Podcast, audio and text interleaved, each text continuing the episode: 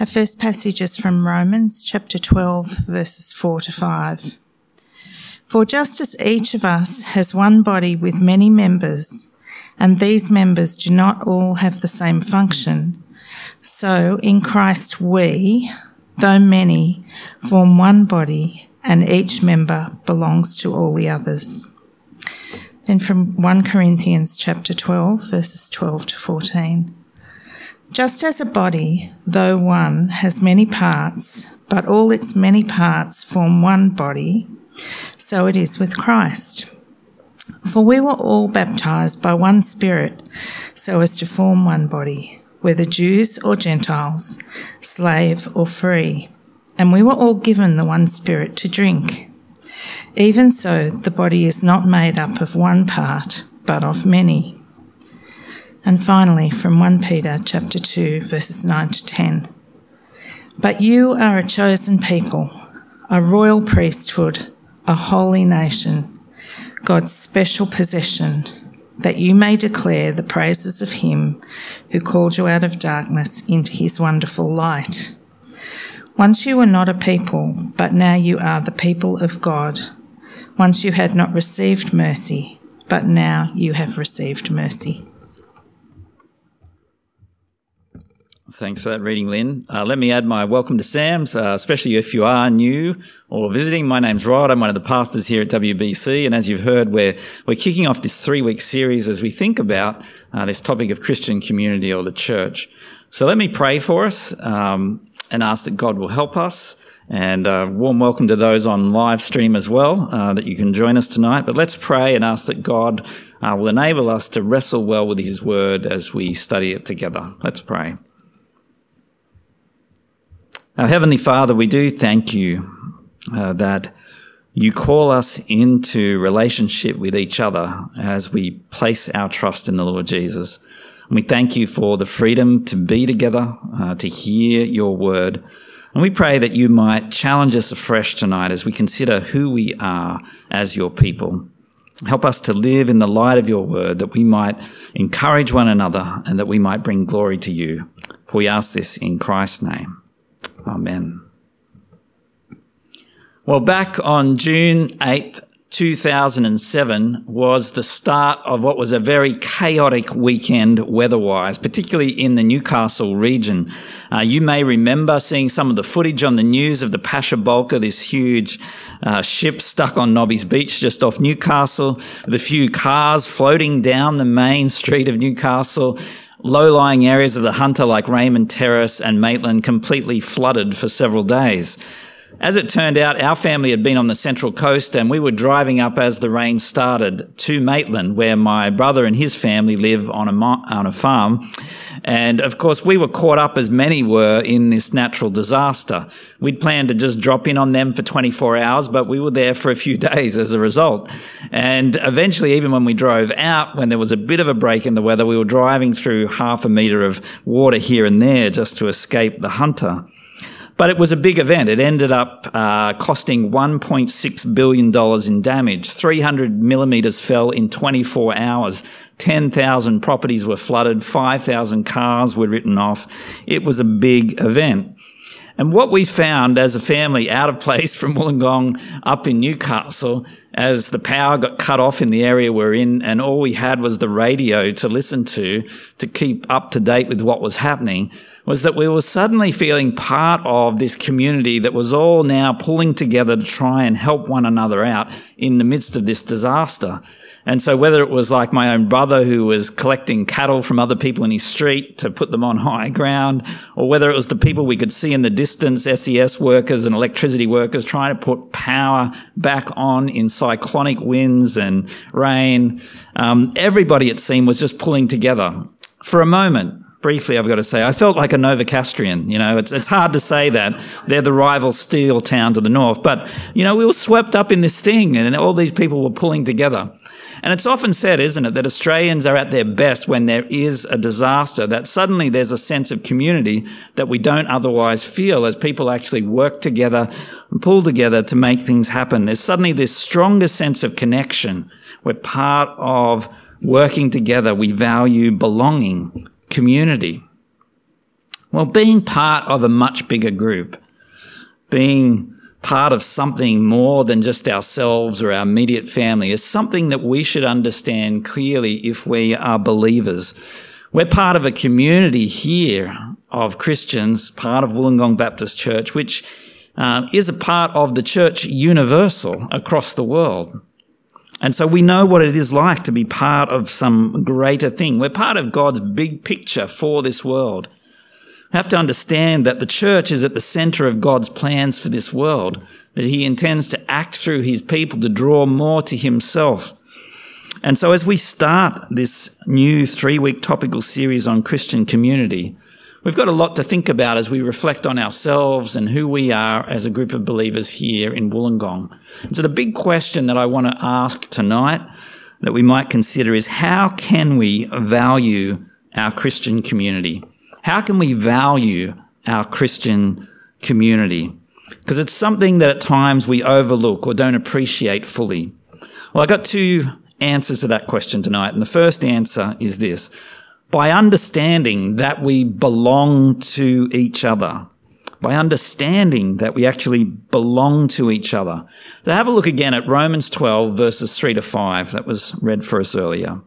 The Apostle Paul writes, "For by the grace given me, I say to every one of you, do not think of yourself more highly than you ought, but rather think of yourself with sober judgment in accordance with the faith God has distributed to each of you.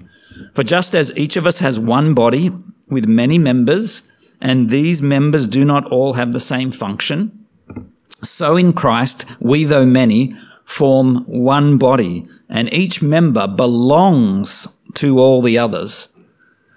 So notice there in verses 4 and 5 in particular that Paul's drawing this well-known analogy for us between the human body and the Christian community or church.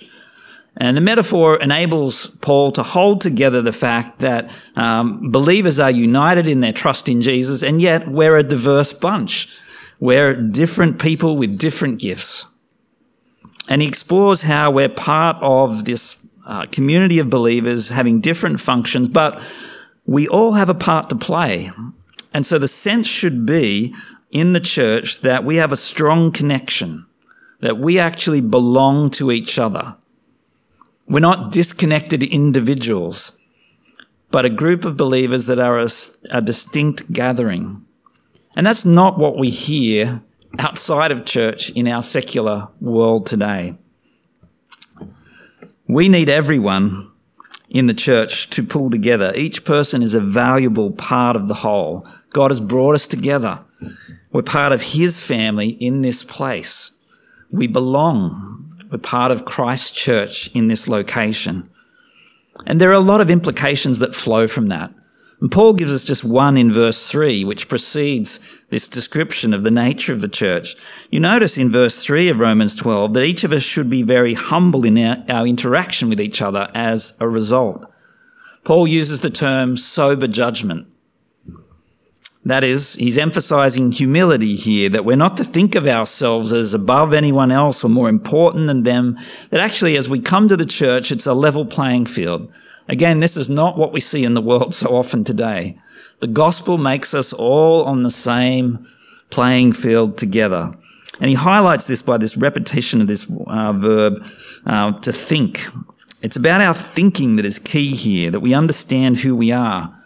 And so we're not proud, we're not individualistic at church. We think of ourselves as the same as those around us. In fact, we've got concern for every member, just not for those who we know well, but we see ourselves as part of a body, see ourselves collectively. And we avoid putting ourselves on a pedestal or putting certain others on a pedestal.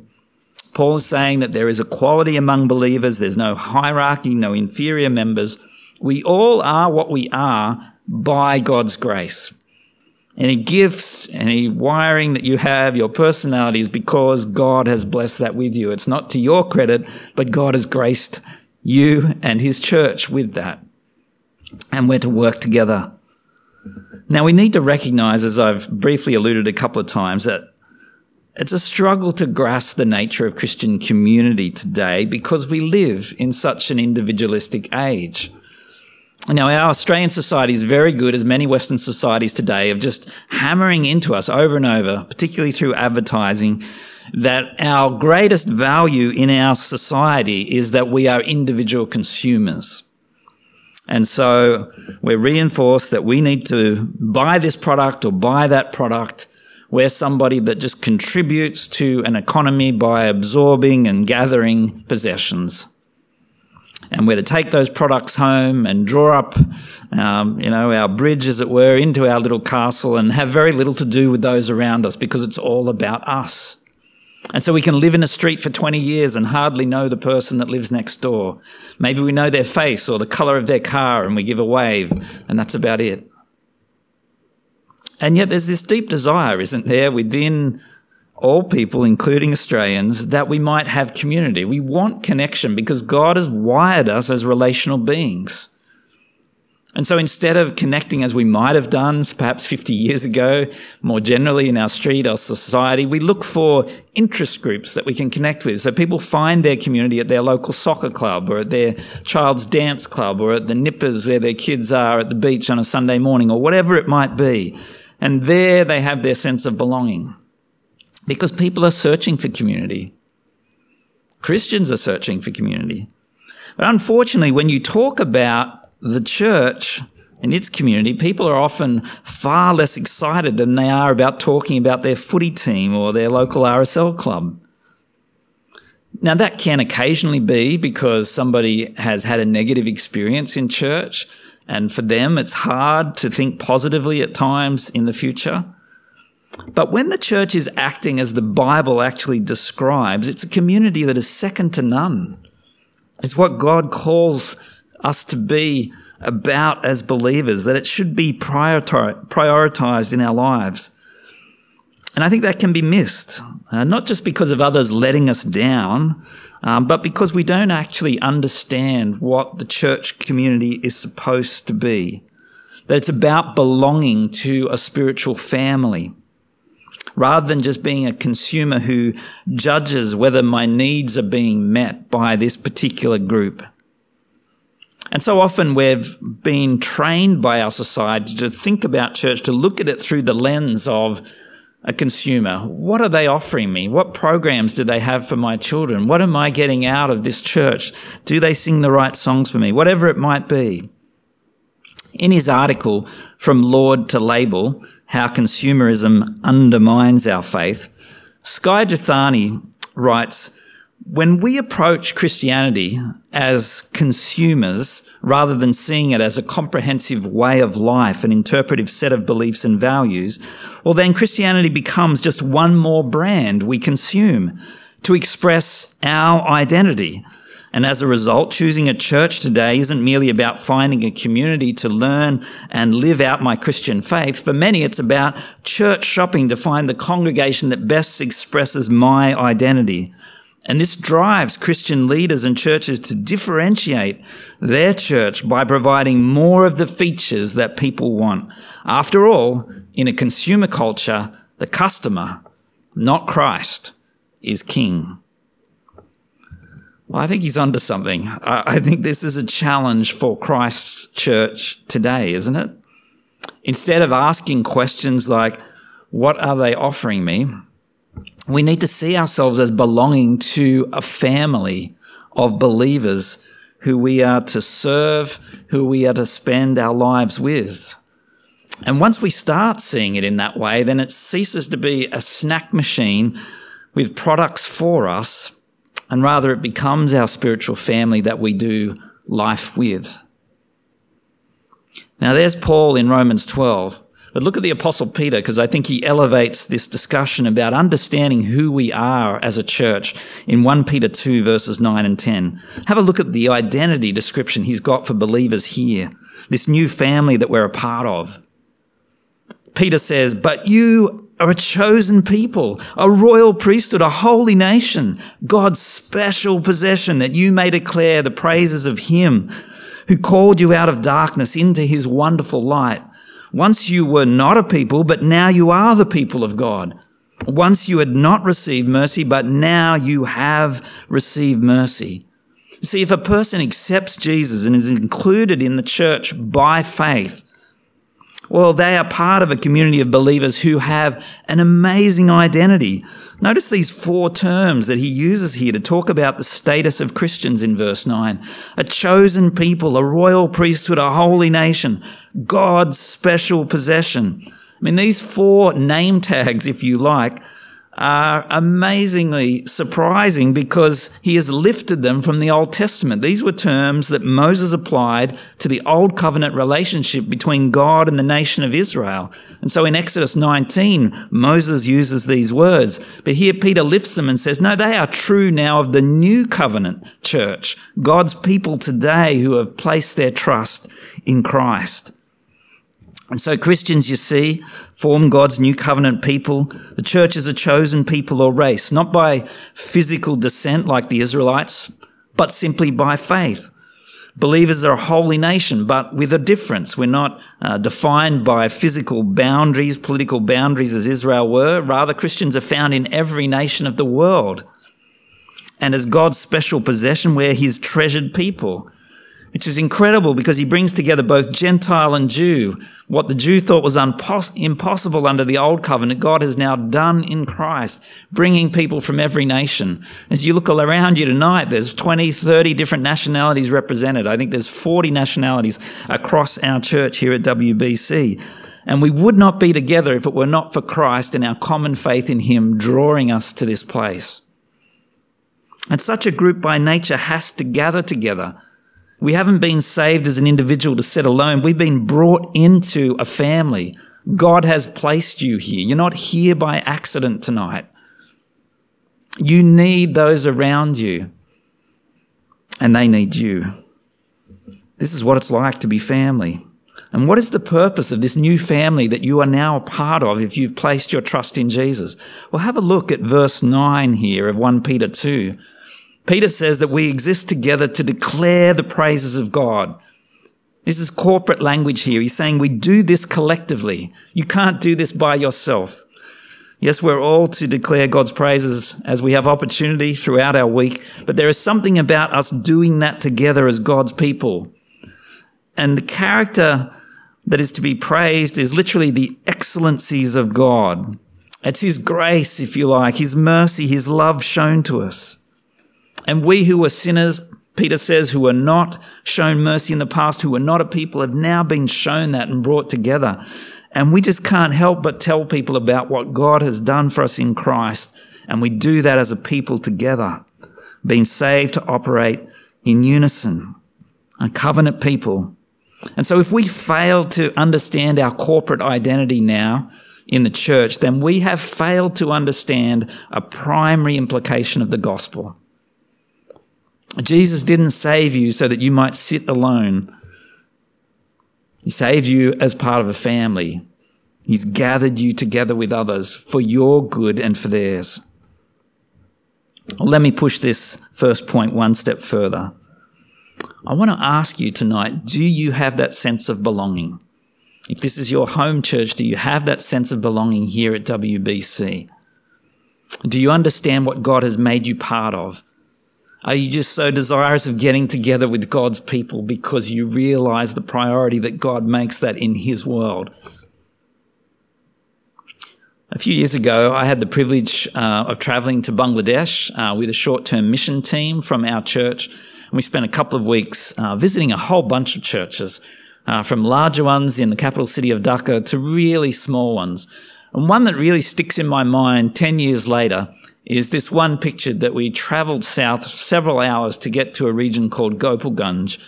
And here we were on the bank of a river. It wasn't even a Sunday, and they had called together a meeting because we were coming to visit them.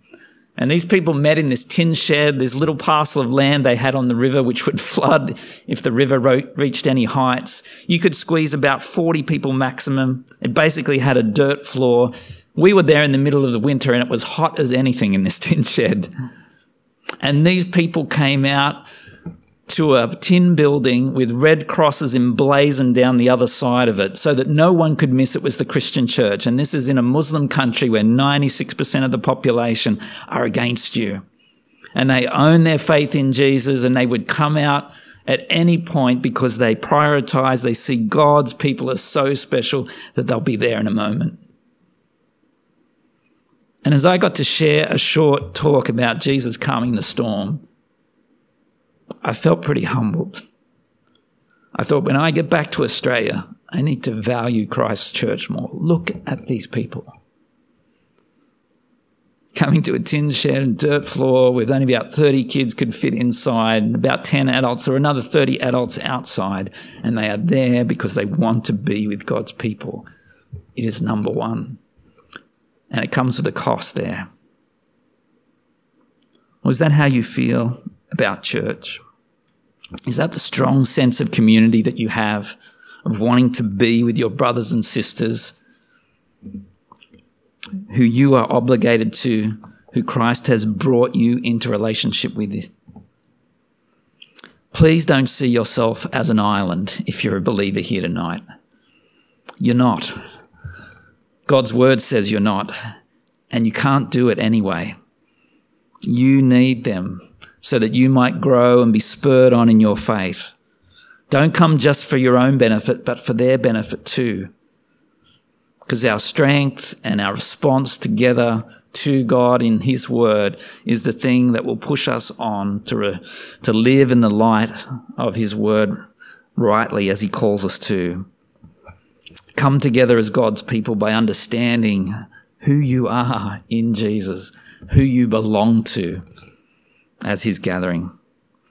Well, that brings me to a second answer. Second answer to our question of how we're to value Christian community. Not only do we need to understand what we're a part of, but secondly, we need to honour that. We need to honour that we belong to each other. I mean, what will that look like? If I understand those truths, how will that affect how I respond to the people around me? Well, have a look at 1 Corinthians 12, verse 12 and verses 24 to 26. Again, the Apostle Paul writing says, "Just as the body, though one, has many parts, but all its many parts form one body, so it is with Christ." Verse 24, "But God has put the body together, giving greater honour to the parts that lacked it, so that there should be no division in the body, but that its parts should have equal concern for each other. If one part suffers, every part suffers with it.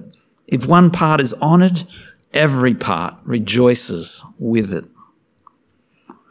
In the context of the church at Corinth, the phrase "giving greater honour to the parts that lacked it" is talking about the varying social standings that existed within the church. And the great danger that there was that the wealthy people would look down on the poor. There was everything from those who were wealthy landowners to those who were slaves. And yet the gospel made them on a level playing field. They were brothers and sisters of equal value before God and should be in each other's eyes. And Paul is saying that's how it should look as you gather on a Sunday or any other time. There was to be equal concern for everyone regardless. And he had a similar argument earlier in the chapter about spiritual gifts as well. It doesn't matter what part the person plays within the life of the church. That doesn't elevate them or put them on some pedestal different to anybody else. There is no us and them in God's people. Rather, we're united, we care for all. But notice in verse 26, Paul says, if one part suffers, every part suffers with it. If one part is honoured, every part rejoices with it. There's a huge assumption that underlines that sentence. I don't know if that's hitting you already. If you're to be aware of the joys and sorrows of each other, the inference is that you're going to spend time with those people regularly. How otherwise would you know of them? How can I honour my brother or sister when they have some great joy in their life, perhaps the birth of a baby, if I don't know that they've even had a child? How can I celebrate with them if they have a family member that's come to faith that they've been praying for a decade, if I have no clue that that's happened within their life? On the flip side, how can I encourage them? How can I pray for them? How can I be sorrowful with them when I hear about some great suffering in their family or their friend or some health issue that they're facing, or the death of a loved one? If I'm ignorant of those things, Doesn't this passage assume that I must be enmeshed, involved in their lives to such a level, willing to share, be vulnerable with them, that I know these things, that I would be engaging with them daily, so that I would be up with this, that I am walking with them through all the ups and downs of life and they with me? We have to be available for each other. We have to be vulnerable enough to share our needs. We need to honour the fact that we belong to each other by prioritising getting together. And not just on a Sunday, but in our home group, throughout the week, as we interact one-on-one, whatever it might be. Now, it goes without saying, this last couple of years has been a difficult couple of years. Worldwide pandemic. It's had a huge impact on all of our lives, whether at work or here at church. And so it's been hard to have that regular interaction. It's been severely hampered by this period. We haven't had the freedoms that we just took for granted prior to that. But even now that we have renewed freedoms, if you like, again, there's still this sort of air of caution hanging over our society because, well, Omicron's here and there's still a lot of cases and the curve is starting to turn and so on. But, you know, there's that fear, anxiety that sits in the background all the time. And for some people, that's a legitimate and ongoing concern. No doubt it will be for many months because they're immunosuppressed or they're elderly or they've got serious health conditions right now. But I want to say to you tonight that for a lot of us, that's not the camp that we sit in. For some of us, we could be back regularly. And you might say, well, I'm here tonight, aren't we preaching to the choir if we're talking about these things? Well, yes, but you may not be as you were prior to COVID. Perhaps you've found it hard. You've been discombobulated by these last couple of years, and now what was a weekly rhythm for you is kind of, well, I'll get there every 3 or 4 weeks, or I don't know if I'll make it to my home group this year, or whatever it might be that's churning around in our minds. We've got out of the habit of prioritising, gathering with God's people because it's been difficult. We've been online for periods. But the danger in all of that is that we drift. We get used to the convenience of online. We find ourselves disconnected from people. We've now got to re-engage and we don't know if we want to make that effort again. It seems like starting up is all the harder once more. If you're feeling any of those things, then you need to recognise those dangers and actually respond to them, not just allow that just to sit there. We need to be proactive. We want to, for our own sake and for the sake of our brothers and sisters, respond, re-engage so that we might grow. In their book, Rediscover Church, Why the Body of Christ is Essential, Colin Hansen and Jonathan Leeman, involved in the United States in different ways as writers and authors and elders in churches, said the following: praise God that we can download biblical truths virtually. But let's also praise God that the Christian life is more than just an information transfer. When church is only online, we can't feel, we can't experience, we can't witness those truths becoming enfleshed in the family of God, which both fortifies our faith and creates cords of love between our brothers and sisters. Virtual church is an oxymoron. The Christian life and the church life cannot ultimately be downloaded. It must be watched, heard, stepped into, followed, experienced. Yes, gathering with the church can be inconvenient, but so is love. Yes, relationships can be messy. So is love. Well, I think they're expressing something of our age of this last couple of years. And as we perhaps struggle with that ourselves and getting back into a rhythm of meeting with God's people, I guess I want to urge you to make it a priority this year. I'm not a big person for New Year's resolutions. Maybe it's because I give up on them in a few days. Perhaps that's you. But this is the kind of commitment that we can make with our friends or with our family and say, hold me accountable to this. I know for my good and for the good of the body of Christ that I'm a part of that I need to be re-engaging. I need to be giving my all and be back into things this year. Yes, there are going to be distraction from that. Perhaps there's going to be unknowns ahead. But I am committed to connecting with God's people because that is the family that he has placed me in, and I need them. And that's why the Christian faith is not personal. It's not a private faith that I work out by myself in my lounge room, disconnected from the body. I'm not going to last long if that's the route I go down. And while each of us is responsible, absolutely, to respond to God's grace in our own life, nobody else can make a decision to follow Jesus for me. But I'm not an individual. I am part of a community.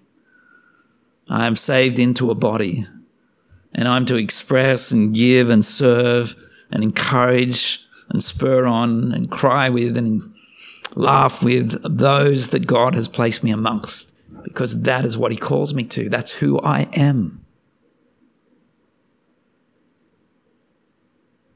This is my community. This is where I'll spiritually grow. This is where I'll respond with others. I hope you've seen tonight that our sense of community as a believer should be strong because we actually belong to each other. That's what Romans 12 and 1 Corinthians 12 is telling you. Even if you've never recognized that you belong to the people sitting around you. We're not disconnected. We've been drawn together by God. We're his family, God's family in this place. And we need to live up to what we already are in Christ. If you've been a Christian for even 5 minutes, I'm not calling you to anything new tonight. What I'm asking you to do is to live up to what you already know. To be true to who you are in Christ. To not act independently any longer, but to act interdependently. And we need to express that. And that's going to look different, perhaps, in our different weeks, our different schedules. But let's commit to that. Commit to that this week, this month, this year ahead. Let's respond in a way that honors God, that honors each other. Will you pray with me? Let's pray.